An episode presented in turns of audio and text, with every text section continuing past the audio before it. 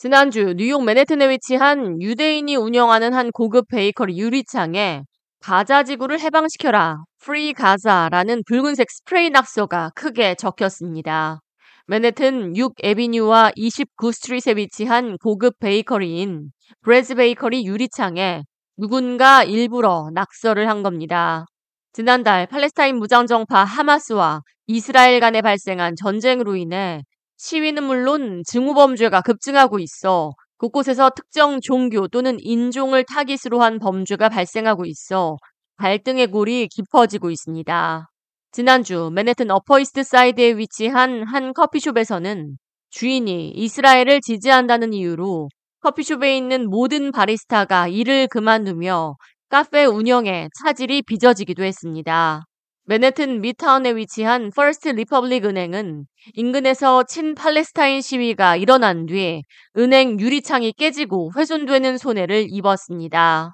한편 지난 주말 뉴저지에 위치한 유대교 회당 앞 전신주에는 누군가가 테이프로 수류탄을 감아 고정시켜 놓은 것이 발견돼 폭발물 제거 전담반까지 투입되는 사태가 발생했습니다.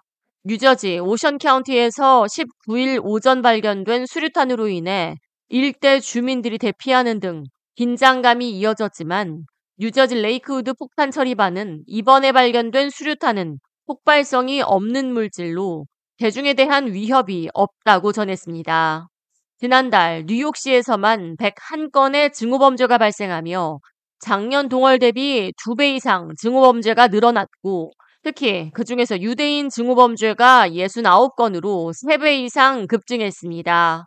지난달 말에도 코넬대학교 캠퍼스 내에서 유대인 학생을 총으로 쏠 것이라는 위협적인 글이 인터넷 게시판에 올라오며 캐티 오컬 뉴욕 주지사가 코넬대학교를 직접 찾고 FBI 합동 테러 전담반의 인력을 확대하는 등 뉴욕주 경찰에 250만 달러를 추가로 투입해 경관 인력 배치를 늘리며 증오범죄 대비 및 대책 마련에 나서고 있습니다.